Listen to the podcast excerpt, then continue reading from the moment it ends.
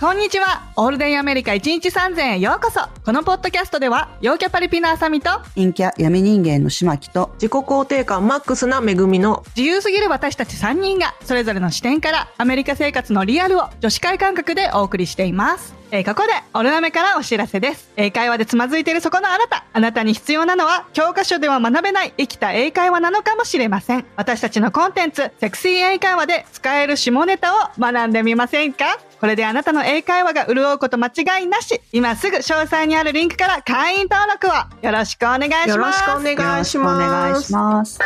It's all day America. Another day is here, and you're ready for it. What to wear? Check. Breakfast, lunch, and dinner? Check. Planning for what's next and how to save for it? That's where Bank of America can help. For your financial to dos, Bank of America has experts ready to help get you closer to your goals. Get started at one of our local financial centers or 24-7 in our mobile banking app. Find a location near you at bankofamerica.com slash talk to us. What would you like the power to do? Mobile banking requires downloading the app and is only available for select devices. Message and data rates may apply. Bank of America and a member FDIC. はい、今回はアメリカの結婚式ってどんな前半編です。えー、あさみさんとめぐみさんは結 婚式をされてまして、まあ私は自分の結婚式っていうものは予定がないんですけれども、あの、うん人の結婚式には結構出席してるんですよね。まあ日本でもいくつか出席させていただいてますけれども、日本の結婚式披露宴、まあアメリカでいうところのウェディングセレモニーとレセプションですね。えー全体的な構成っていうのはまあ大体同じような感じに聞こえるんですけれども、まあいざ出席したりですね、あとまああの、あさみさんとかめぐみさんみたいに、いざあの、行うとなると、まあ結構違うんですよね。うん。ということで、いきなりまあ、夢も希望もない現実をぶっちゃけた話になりますけど、まあ、費用ですよね。そうだね。お金ですよね。はい。まあね、アメリカの結婚式もすごいあのピンキリだとは思うんですけれども、まあちなみにお二人はですね、まあ話せる範囲で、あの、どんな感じで行かれました？そうだね。私は、あの、実は結婚式をね、3回やってるのね、合計。はい。いや、そうなんですよね。すごいですよね。うん なんでかっていうと、1回目が、その、もう、あの、プロポーズしてもらって、婚約をして、1週間後に、あの、義理のお母さんから電話かかってきて、あの、知り合いの教会借りれたから、あの、もう、うん今週末、白いドレス何でもいいから着て、結婚式やるわよ、みたいな感じで 言われて、いや、すごいですよね。だからなんか、そんなパね、ターンあるんですか？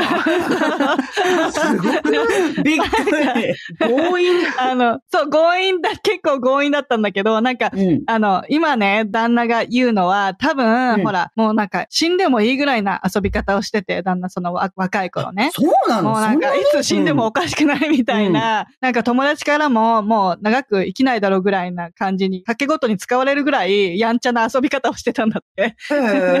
だから、お母さんはもうなんか、未だにね、天使が現れたと思ってて、なぜか。なんか、本当、うん急に現れて、あの、結婚するっていうなんて、本当もう奇跡でしかないから、もう早く、早く結婚しちゃいなさいみたいな感じで、あ本当もうどんどん、急いでた。そうそうそう、プッシュされたのすごい。意外と。ううんん、で、その、その時はだから本当、あの、お母さんと、その、お兄ちゃんも私一緒に来てたから、お兄ちゃんと、その、うん何ちょっとした親戚、そのミシシッピに住んでる親戚だけで、本当10人ぐらいで、あの、うん誓いだけ立てたのね、1回目は。うんうんうんうんそう。で、しばらくしてからお母さんが、いやー、サミやっぱりウェディングドレス着たいでしょうって言ってきて、うんうんうんあの、せっかくだからね、ちゃんと計画して、ちゃんとウェディングドレス着たやつ、もう一回やりましょうみたいな感じで 言ってくれて、そう、だから、うんそう、それもね、なんか、同じ場所、同じ教会ではあるんだけど、ただで借りれるから、知り合いの教会だから。ね。ただで、そうそう、ミシシッピのど田舎の、なんか、すごいちっちゃい教会をただで借りて、その、あの、牧師さんも、あの、お母さんの親戚でね、いるから、その牧師さんにやってもらって、あの、アンクルテリーって言うんだけど、アンクルテリーにアンクルテリーにやってもらっ て、で、だから、ほんと、ただ、全部ただ、あの、教会もただ。うん。うん。でもなんかあの、で教会にちょっと、あの、なんていうんですか？寄付ってみたいな。その、う そうそう、そう。いうのとかするっていう感じですよね。そうそうそう、ん。寄付だけするみたいな感じで、うん。で、旦那のいとこがピアニストっていうか、そのバンドをやってるからね、ピアノがめちゃくちゃうまいのよ。ね、あの、その人に演奏してもらって、この、タタタターン、タタタターンってやつ、すごい。ね やってもらって、その、うんなんかその教会の結婚式っぽい飾り付けも、お母さんとかその親戚がみんなでやってくれて、やってくれたんだ。そう。うんだから、えー、すごい。優しい。うん、優しい。本当その飾り付け代と、なんか、ウェディングドレスはお母さんが買ってくれて、うんうん好きなの選びなって言って、ウェディングドレス屋さんに行って買ったのよ。うんうんうん。結構ね、300ドルぐらいで買えて。あのそれもすごいけど。すごい安くない？それも。うん安いですよ、それは。ね、そう、もうなんか、うんあ、これ可愛いって言って着てみて、値段見たらセールだったから、あ、もう買う、買うみたいな感じで。買って、そうそう。で、なんか、あの、レセプションって言って、その、パーティー、そ披露の、宴ですよね。式の、んそうそう、うん式の後のパーティーも、近くのそのミシシッピのど田舎だから誰も使わないから、カフェをタダでまた借りれて、ね、そこのなんか、それはすごいな。そうなの、うん。食べ物だけ、あの、食べ物代だけね、食べ物と飲み物か、代だけ払ってくださいって言われてたから、その、お客さんとして入ってそうそうそう。るみたいな感じですよね。そんな感じ貸し切りで。普通に飲食してるみたいな。そうそうそう。うん。ね、だからその、あの、飲食代は、なんか半分ずつ払って、みたいな感じで、あの、旦那さん、ファミリーと、あさみさそうんと、そうそうそう。う。ん、全部で2000ドルぐらい。安い。いや、そう だからもうみんなでパーティーをやったって、結婚式も、なんか披露宴をそうそう兼ねてるっていうか、パーティーをやったっていう感じですよね。うん。そう、そんな感じ、そんな感じ。え、でも、なるほどほんと手作り2000か。ドルも安くないです何人ぐらい来たんですか？えー何人だろう？そんな多くないじゃん。私の友達はほら、日本にいるから、うん旦那側の友達だけだから、あ、何人だろう？ね。なるほどね。20人とか会食みたいな感じですよね。本当なんか食べて飲んでみたいな、騒いでみたいなだけみたいな感じの、あれだね。うん。で、そのなんか、うんえっ、と、3回目は、日本で、その、私はほら、日本の友達が来れなかったから、その日本の友達のために、3回目は、じゃあ日本でやろうねって言って、うん。白むくとかを借りて、それも1万で借りれて、あ安いんだけど。神社も、あの、家の近くの神社でやったから、おうん。布施だけで済んで、そう、それも本当すごいな。3回やってるけど、誰よりも多分安いと思う。ーだからやっぱり日本ででも、なんだかんだ言って、その、すごいホテルとか大きい結婚式場とか、ああいうのでやろうって思うからすごい費用があって思うけど、そうじゃなかったら、うんやっぱ日本ででも、そんなにかからないってことですよね、結局は。そうそうそうそう、そんな感じ。なんか、つてが、つてがものを言ってる感じはしますよね、でもね。そうだね。そうですね、ん知り合いとかね。うんたまたまねコミュニティ内でうん。でもまあ、結婚式って結局そういう側面大きいですよね。だって実際にやっぱり知ってる人たちに来てもらってね、っていうのが、あの、祝ってもらうっていう感じのコミュニティ感が強かったりするじゃないですか。うんまあ、うんあのねね、仕事とかでいろんな人呼ばないといけないってなったらまたちょっと別ですけども、ううんん。なんか、そういう本当にコミュニティの中で行ったっていう感じですよね。あさみさん、あの、うんみんなに祝ってもらってっていう感じの。そうだね。なるほどね。うんいや、もうすごい。なるほどね3回やったけど、もの、もう全部でどうなんだろう。5000ドルとかそのぐらいかもしれそう、ない。そんくらいだと思う。うんうん。ねそうやって考えると、コスパがものすごいですよね。うんそのしかもね、ずっとその結婚だって、だってほら、何百万とか一千万とかかけても、すぐ別れる人もいるじゃないですか。いや、だからね、だから3回やって、5000ドル以下で3回やって、うんあの、ずっと仲が良くて、お子さんにも恵まれてって、すごい幸せですよ。うん そうだね。うんうんそう考えるとね。コスパがいいなんてものじゃないですよ、それはやっぱり。うん。確かに。なんか結構ね、うんもう最初から本人たちが良ければいいみたいな感じで入ってるからね。うんずっと本人たちが良ければうん。OK みたいな感じでやってる感じだよね。うんいや、素晴らしいと思いますよ、それでも。うん。うん。そっか、そっか。あれ、めぐみさんは、ちなみに、あ、私はですね、あの、ハワイで挙式したんですよ。当時、私も夫もハワイに住んでいて、うんで私は日本出身だし、夫はコネチカットって言って、あの、アメリカ本土の別の州出身だから、うんうんうん。あの、両家の、えー、なんか主要メンバーがみんなハワイに来るみたいな感じで、うんうんうんうん挙式したんです。で、まあもちろんハワイの、えー友達も出席して、うん。で、えっと、ハワイのワイキキの、えー某有名ホテルで式挙げたんですけど、うん。でもね、あの、日本だと有名ホテルでの挙式ってすっごい高いイメージじゃないですか。はいはい。いいとこだよね。ハワイはね、うん。そこまで、そう、そこまで高くなくて、あの、場所借りるだけなら、まあもちろんオプションとかいっぱいつけたらすごい高くはなるけど、まあね。うんでもね、あの、日本の挙式の感覚に比べたら相当安くて、うん。だからうん、私はそのお金がなかったから安く済ませたかったんですよ。だから最初はあの、ビーチウェディングとかいろいろ考えてたんですね。ビーチウェディングだと場所代払う必要ないから。あ、そうだよあね。ビーチだけだからとか。そう、ビーチでやるから。まあ許可とか取んなきゃいけないんですけど。うんうんうんまあ思っていろいろ調べてたんですけど、結局ホテル安いし、ホテルだったら許可取りとかめんどくさくないし、物とかもあるから運ぶ必要ないしとか、いろいろ考えて結局ホテルにしたんです。うんうんうん。でね、トータルの費用はね、多分ね、1万5千ドルぐらいにはなってると思う。だあから日本円で言うと180万円ぐらいですね。うんうんうん。はいこれでもでもかなり頑張って抑えましたけど、これぐらいになりましたって感じ。うん、まあ、なるほどねそんぐらいにはなっちゃうよね。うんどうしても。うんうんうん。うんまあ、人は4、50人ぐらい呼んで、うん感じでしたね。だって両側から、両方の皆さんが飛行機で来ないといけないですもんね。うんうん、そうそう。うんまあ、飛行機代はね、みんなに出してもらいましたけど、私は払わなもちろん、あの、かった。旅費はね、じ、あの、交通費はね、出席される方がっていう感じですけど、まあでも、うん呼んでたくさんの人に、その40人、50人でも、すごいたくさん来てくれたなって思いますよ。うんうん。まあ、あの、もちろんね、ハワイにいる友達とかもいっぱい参列してもらって、ああ、そっかそっで、か。ドレスも買ったんですけど、ドレスは私はね、1200ドルぐらいしました。ああ、ああ、なる高い。ほどね。だけど、これね、日本のドレスと比べたら相当安いと思いますよ。日本だったああ、ら、そうなんだ。多分、レンタルでそれ以上すると思う。あ15そうだよね。そんな。感じする。うんなんかね、私が聞いたことあるのはね、あの、ウェディングっていうのは、新婚旅行っていうのは結構ハワイの主要産業だっていうこと聞いたことある。って。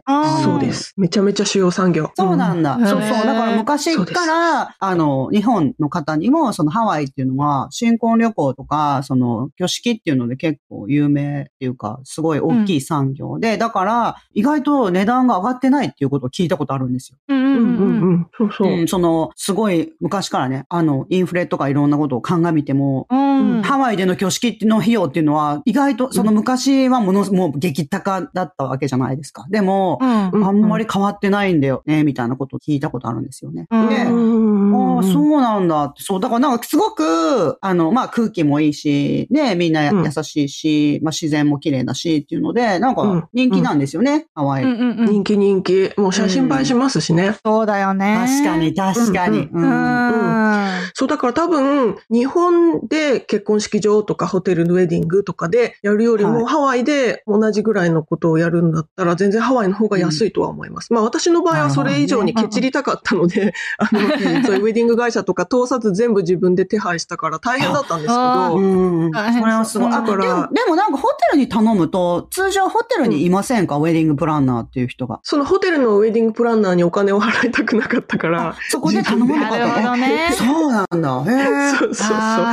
あだからまあ全部自分で交渉して自分でやってっていう感じだったんですよ。ごいな。あだけど、あの、さっきね、しめきさんもおっしゃったように、ウェディング業界が盛んだから、ハワイって。私の友達も何人かウェディング業界で働いたんですよね、ハワイで。はい。うんで、はいもうさすがに、当日はプランナー入れないと、花嫁がなんかあれこれやるの無理だから。もういやもう無理です無理です無理無理無理。でそっ無理無理かって言って、だから当日だけ、あの、やってくれる人を探して、うん。で、もう本当入れてよかったなって思いましたけど。そうだよね。そうですよ。うんああ、そっか。そう、だってね、花嫁がなんか、はい、じゃあ、ブライズメイド来てとか、あの、うんうんうんはい、親戚のあなたここに立ってとかできないじゃないですか。できない、できない。できない。だから、うんだから当日だけはプランナー入れましたけどね。でもそれ以外は全部自分でやったって感じ。でもまあ、うん結婚式って結構いろいろやっていくとやっぱなんかね、ここはなんか例えば料理もちょっといいの出したいなとか、なんか飾り、うんお花もちょっといいグレードにしたいとか、どんどんどんどんやっぱお金がかかっていっちゃいますよね。うん、そうでしょうね。うん、だからできれば最初は1万ドルぐらいに抑えたかったけど、結局1万5千ドルぐらいになっちゃいましたね。はい私の場合は。ちなみに、うん。めぐみさんの場合は、誰がお金を払ったんですか？え一番だからそうなんです。アメリカの伝統にのっとってですね、アメリカでは、挙式の費用っていうのは、ブライド側が出す、お嫁さん側が出すっていうのが、ベーシックな決まりであるっていう話だったので、私が全部払いましたよ、これ。すごいよね。ね。そうな。んいや、私ね、なんかね、あの、実は私の知ってる人たちも、そその、なんていうんですか、まあ、女性側がっていう、なんかこう、なんだっけ、どっからなんだっけ、なんかどっかヨーロッパなんですよね、きっとね。そんで、なんかどっかがそういう風で、うん。で、アメリカも、なんかその、あの、白人の人たちが来て、そういう文化で、みたいな。なんかそれはでもすごい、古い話で、私の知ってる人たちはですよ、私が今まで参加したものは、基本的に夫婦がご自分たちでやってるっていう感じなんですよね。みんな自分で出してるんですよね。親に出してもらう人っていうのは、もう親がすごい大金持ちで、あの、うんなどんだけなんか好きなことやってもいい？子供たちには絶対そんなの払えないみたいな、もうとんでもない親が大金持ちっていう人は、親御さんが払ったりとかしてるんですけど、それも、あの、女性側とか男性側とかじゃなくて、めちゃめちゃ大大金持ちの人が出すみたいな感じで。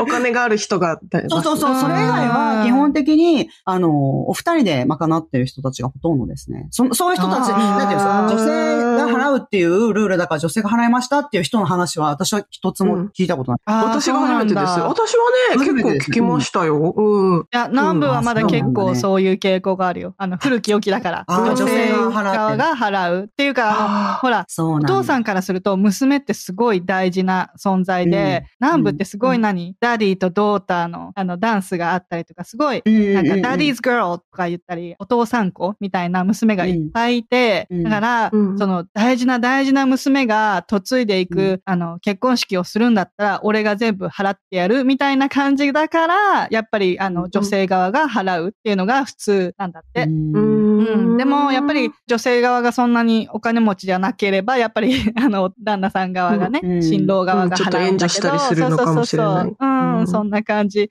でも南部は結構多いみたいだよ。古いタイプが。うん。私もね、ハワイでは結構嫁側が払ってましたね。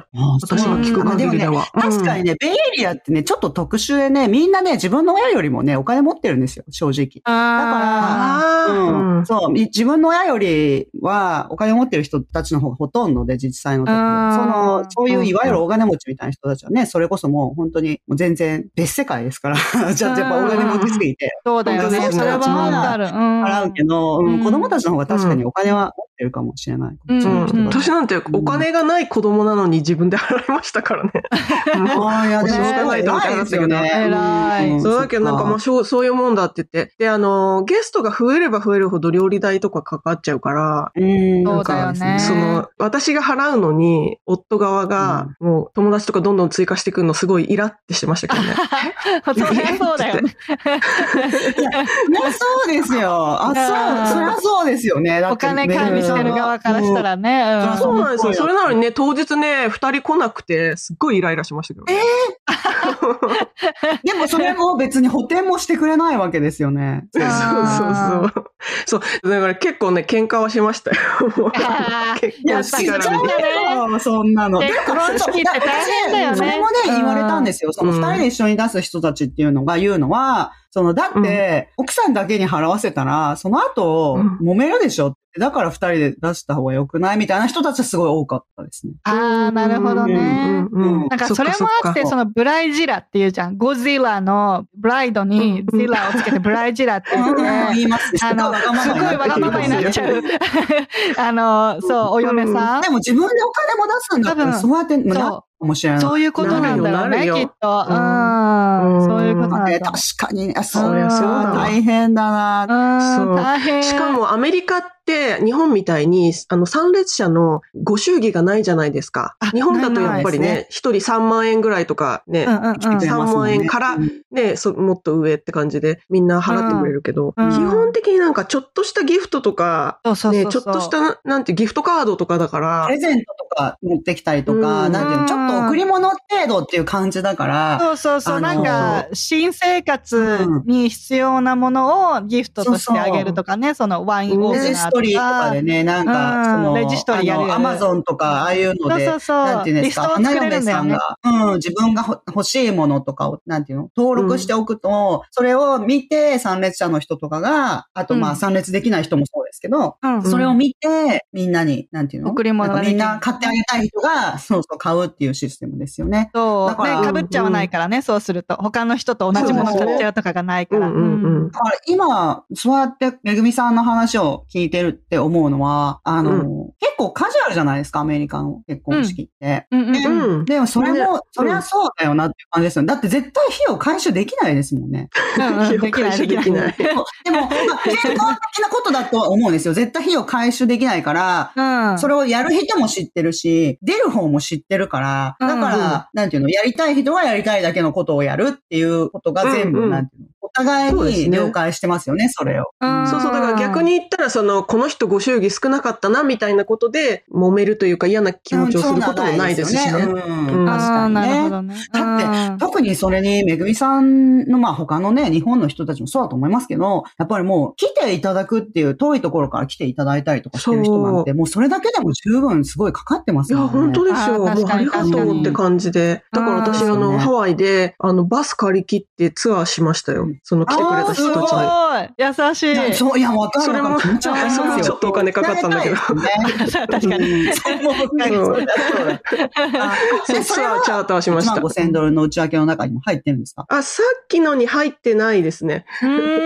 だから、それも入れたら、まあ、なんだかんだ、やっぱね、あと、食事とかう、ん式前後の食事とかもね、うんありますし。なんだかんだやっぱかかっちゃいますよね、結構ねそうだ、。そうだ。うんリハーサルディナーとかやりますもんね。そうそうそうリハーサルディナーとかあそうだそうだね。言ったうん言ったやったやった。ううんなんか、そういうところでは、結構、しきたりとかで違うところっていうのは細かくありますよね。さっきも言ったみたいな、リハーサルディナーですとか、まあ、結婚式が始まってからも、あの、ちょっと違うところ、細かいところなんかでは、どうですか？なんかね、私が一番最初に気づいたのは、うんまず、神父さんがこう、歩いて中に入ってくるじゃん。教会の真ん中を歩いて教会の。。はい。そう。で、まずバージンロード？バージンロード、そうそうそう。お父さうんうんの腕を組んで、新郎のところに歩いていくっていう感じでしょ、で、あの、まず新郎のところまで歩いてたどり着いたら、お父さんが私のベールを、あの、顔に被ってるやつを。そう、顔に被ってる方を、そうそう、お父さんがあげて、私はお父さんにハグして、で、うん。お父さんがその手を取って、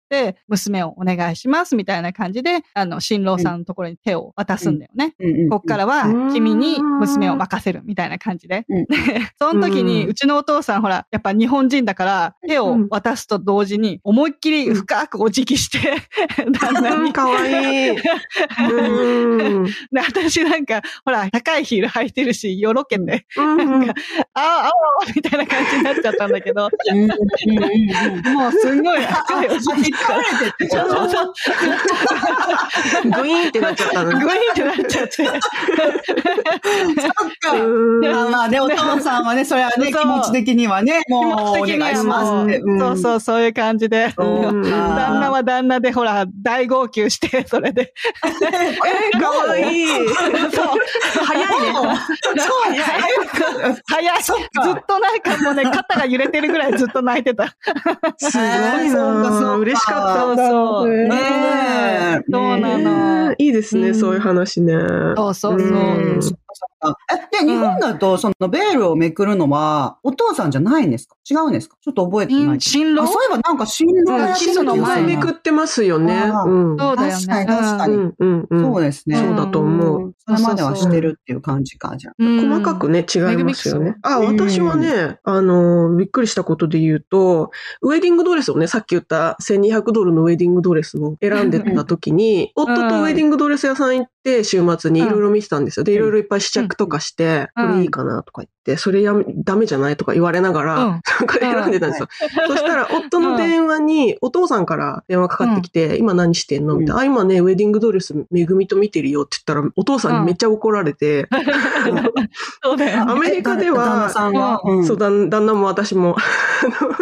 二人とも？アメリカ、怒られちゃった。そう、アメリカでは、その、結婚式当日に夫が初めてウェディングドレスを着たブライドを見るんですよね。おそうなんですよね。うんその日まで見ないんですよね。んそう、だからその前に見ると不吉だっていう。ことらしい。悪いことが起きるみたいな。うん。そうそう。だからあの、さっき、あさみさんも言ったけど、その、教会というかまあ、チャペルで、新郎はその、後ろ姿で待ってるじゃない？うん。で、神父がさ、お父さんにね、腕組み見ながらバンジーロード歩いてきて、隣まで来て、そこで初めて見るみたいな。なんかそういう感じですよね。ねうん。そういう感じ、そういう感じ。そうで、そこでなんか、わー、美しいみたいな感じで驚くみたいなのが定番じゃない。そうそうそう。私それ知らなくて。でもなんで不吉なんですか、うんなんなんかいいけない？なんででしょうね。うんうん。わわかんないですけどね。かんないけど。ねあ、なんかその不吉幸運っていうかラッキー？あの、ラッキーで言うと、あの、なんか、身につけなきゃいけないものみたいありますね。something blue とか、something, あー uh, なんか青い something も new. のとか。ね。そうそうそうそうそう。そういうのもある。青いもの、古いもの、新しいもの、うんうんうんもう一個なんだっけ？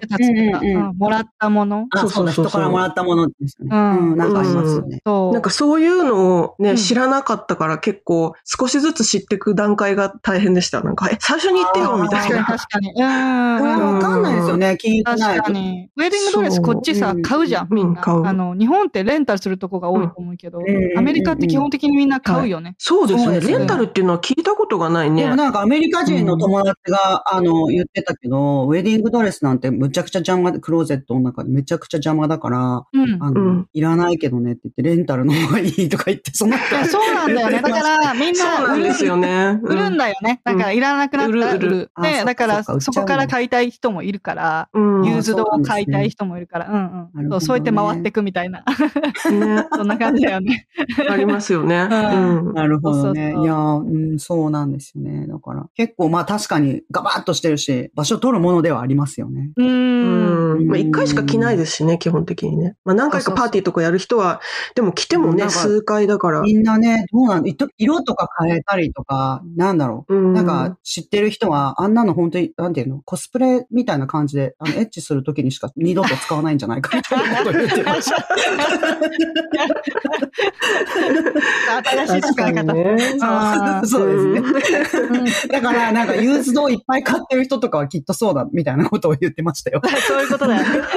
コスプレそ。ういうプレイだよコスプレ用のあれは、みたいな感じ。なんか、あとね、私はね、ちょっとびっくりしたんですけど、うん親御さんとか家族とかっていうのが、あの、末席とかじゃなくて、一番前ですよね。なんかそこは本当に、あの、うん私はうんうん前の方が好きだなって思いました。なんか、なんていうんですか、日本だとほら、あの、親御さんたちは一番後ろの席とかになっちゃうじゃないですか。えーうん。そうなんだっけそうなんですよ。末席で見てるうん。だから家族が一番前とかって 結構いいなと思いましたよ。うん。うん。ね家族は一番前で見たいですもんね。うん。そうそうそう。そうね。んなんか確、かにそうだ。なんだろう。あとまあ、あれですよね。余興とかも、なんだろう。なんか、日本ほどかっちりしたプログラムっていう感じじゃなくて、うんないね。あの、ないないいきなりその場でスピーチする人もいれば、なん ていうんですか。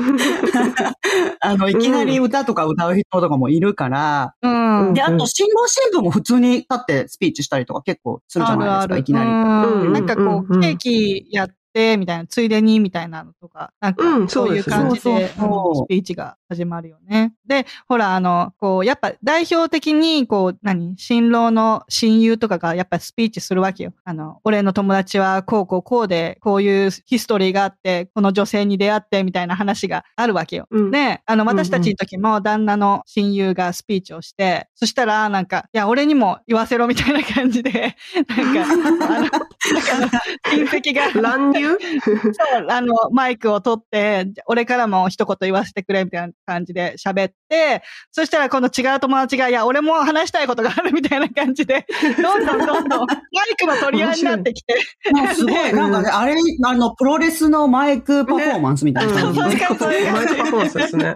本当にね。それを言うなら俺が言うみたいな感じで、どんどんどんどんマイクが渡ってったね。私たちがやった時。ね。そうそうそう。んんんそういうのがなんか逆にその日本でやるなんか余興とちょっと違うところだよね。ああ、そう。確かにそうですね。ね。うん、人前でスピーチするのが平気なんですよね、割とね。ああ、そっか、それ。もあるかもね。確かにうん慣れてるああ、それを言うなら私もみたいな感じ。結構ね、あの、うん出てきて喋られるんですよね。そうそうそう。うんで、それが終わったらなんかもううん DJ による、あの、音楽がかかって。ダンスタイムみたいなあとねあの、ファーストダンスって言って、お父さんと、うんあの、うん神父さんが、まずね、あの、ダディとドーターでね、やるんだよね。うん。最初にこう、うん。なんかチークダンスみたいな感じで、普通にゆっくりした踊りをやって、でそこからに新郎が入ってきて、その新郎のお母さんも入ってきて、で、だんだんこう、輪が広がってきて、ダンスする人が増えてって、最終的に DJ がヒップホップオンみたいな感じで、ダンスが始まるみたいな。うんいや、でもあれね、うん。で、店員が、あの、ダンスフロアとか出てきて踊るじゃないですか。うん。あれ、すごい、あの、いい習慣だなと思う。なんかあの、日本から来た方とかも、うんなんていうんですか、ダンスみんなでやるから、すごいなんか、ご両親とかを日本から来てもらって、こちらで結婚式された方とかもね、なんていうの？ご両親がそんなになんか二人でくっついて、わーってダンスしてるとか、うん。そういうとこ見たことないし、そんな写真残ってないから、二人で、あの、くっついて、わーってやってるとかね。そういうのがなんか兄弟姉妹全員なんか、みんな、あの、くっついて、写真撮ってっていうのがすごいカジュアルにできて、本当に良かったみたいなことをおっしゃってましたよ。うん、確かにね、そうですね。うんフォーマルな写真はいっぱいあるんだけど、うんみんなでハグしたりとか、うんうんなんか、二人で手繋いで踊ったりとか、そういう写真がいっぱい撮れて、うんすごく良かった。確かに。確かに。うん。で、あとさ、結婚式終わって、教会から出てくるときに、ライスシャワーってあんじゃん。うん、あの そうそう。うん。米を投げる。米巻くやつね。うん。あのね、パラパラしたやつもね、そうなんですよ。うんはうん。でも、なんか私たちの時は、なんか鳥がそれ食べちゃうと、あの体に悪くて死んじゃうから、シャボン玉やったんだよね。うん。みんなでシャボン玉あ吹くみたいな。そうそうそなんか、うんみんな、あの、ライスシャワーは、やっぱりその、お米を水につけて、ふやかしてからとかやるわけじゃないから、换一吗？そうそう、硬いまんま、ね硬いまま投げるじゃないですか。だから、それをつついた、あの、鳥たちが、お腹の中でご飯が、ほら、戻って破裂して、死んじゃったりとかするわけですよ。へーう。だからなんだ。そうそう。だから、なんか、月種類とかでも、ネズミとかでもなんでも、その、お腹の中でそのご飯が戻って死んじゃうわけですよ。だから、それはやっぱりかわいそうじゃないですか。かわいそうだし、まあ良くないっていうことで、なんかライスシャワーやれなくなったっていうのは聞いたんですよね。そうなんですねね。そっかそっねか。ハワイだとね、花びらを投げるんですよ。巻くんだ。いっぱいあるそうそう、巻く。投げるじゃないね。巻く。うんそうそう常に、あの、花びらがいっぱいある土地で、ならではですよそうそうだね。ね花びらが豊富にある土地ならではだって。そんなのこの辺でやったら高ついてしょうがないですよ。あ、そっか。確かにね。それはそうですよね。うん。うんいや、ハワイすごいなと思う。だそれはやっぱり結婚式、昔からもうインスタ映えみたいなことが起きてるわけですよね、ずっと。映えてますね、昔からね。うん映えてる、映えてる映えてた。もん。一緒に一回のね。うんうんちょっとですね、ここでお時間がですね、だいぶ経っちゃったんですけど、どうですか、うんまだ実際はたくさんありますよね。うん、話し足りないですね。そうなんですね。私、あの、実は2回友達の結婚式にブライズメイドとしても出てるんですよ。友達。すごい違うよね、それも。はいうんそう。それの話とかも、なんかブライズメイド関連とかね、あの、そういう話面白いんじゃないかなと思うんで、まあちょっと後半みたいな感じでうん。行っていきたいなと思うんですけれども。ううんん、そうしましょうじ。ゃあ、次回で。そうですよね。ははい、今回はアメリカの結婚式ってどんな後半編でした？こんな感じでいつもお送りしているのですが、Apple Podcast、Spotify、Voicy、YouTube などでレビューやコメントを残していただけたら嬉しいです。ゴールデンアメリカ .com にはお便り箱もありますので、皆様からのご質問など3人一度を楽しみにお待ちしております。ゴールデンアメリカ1日3000は毎週金曜日の配信です。このポッドキャストが皆様の楽しい一日を過ごすきっかけになれたら嬉しいです。お相手は私めぐみと、い。島木と。あさみでした。では次回のエピソードもお楽しみに Have a good day! Yep, it's all day America. They're breaking out again. Stand by.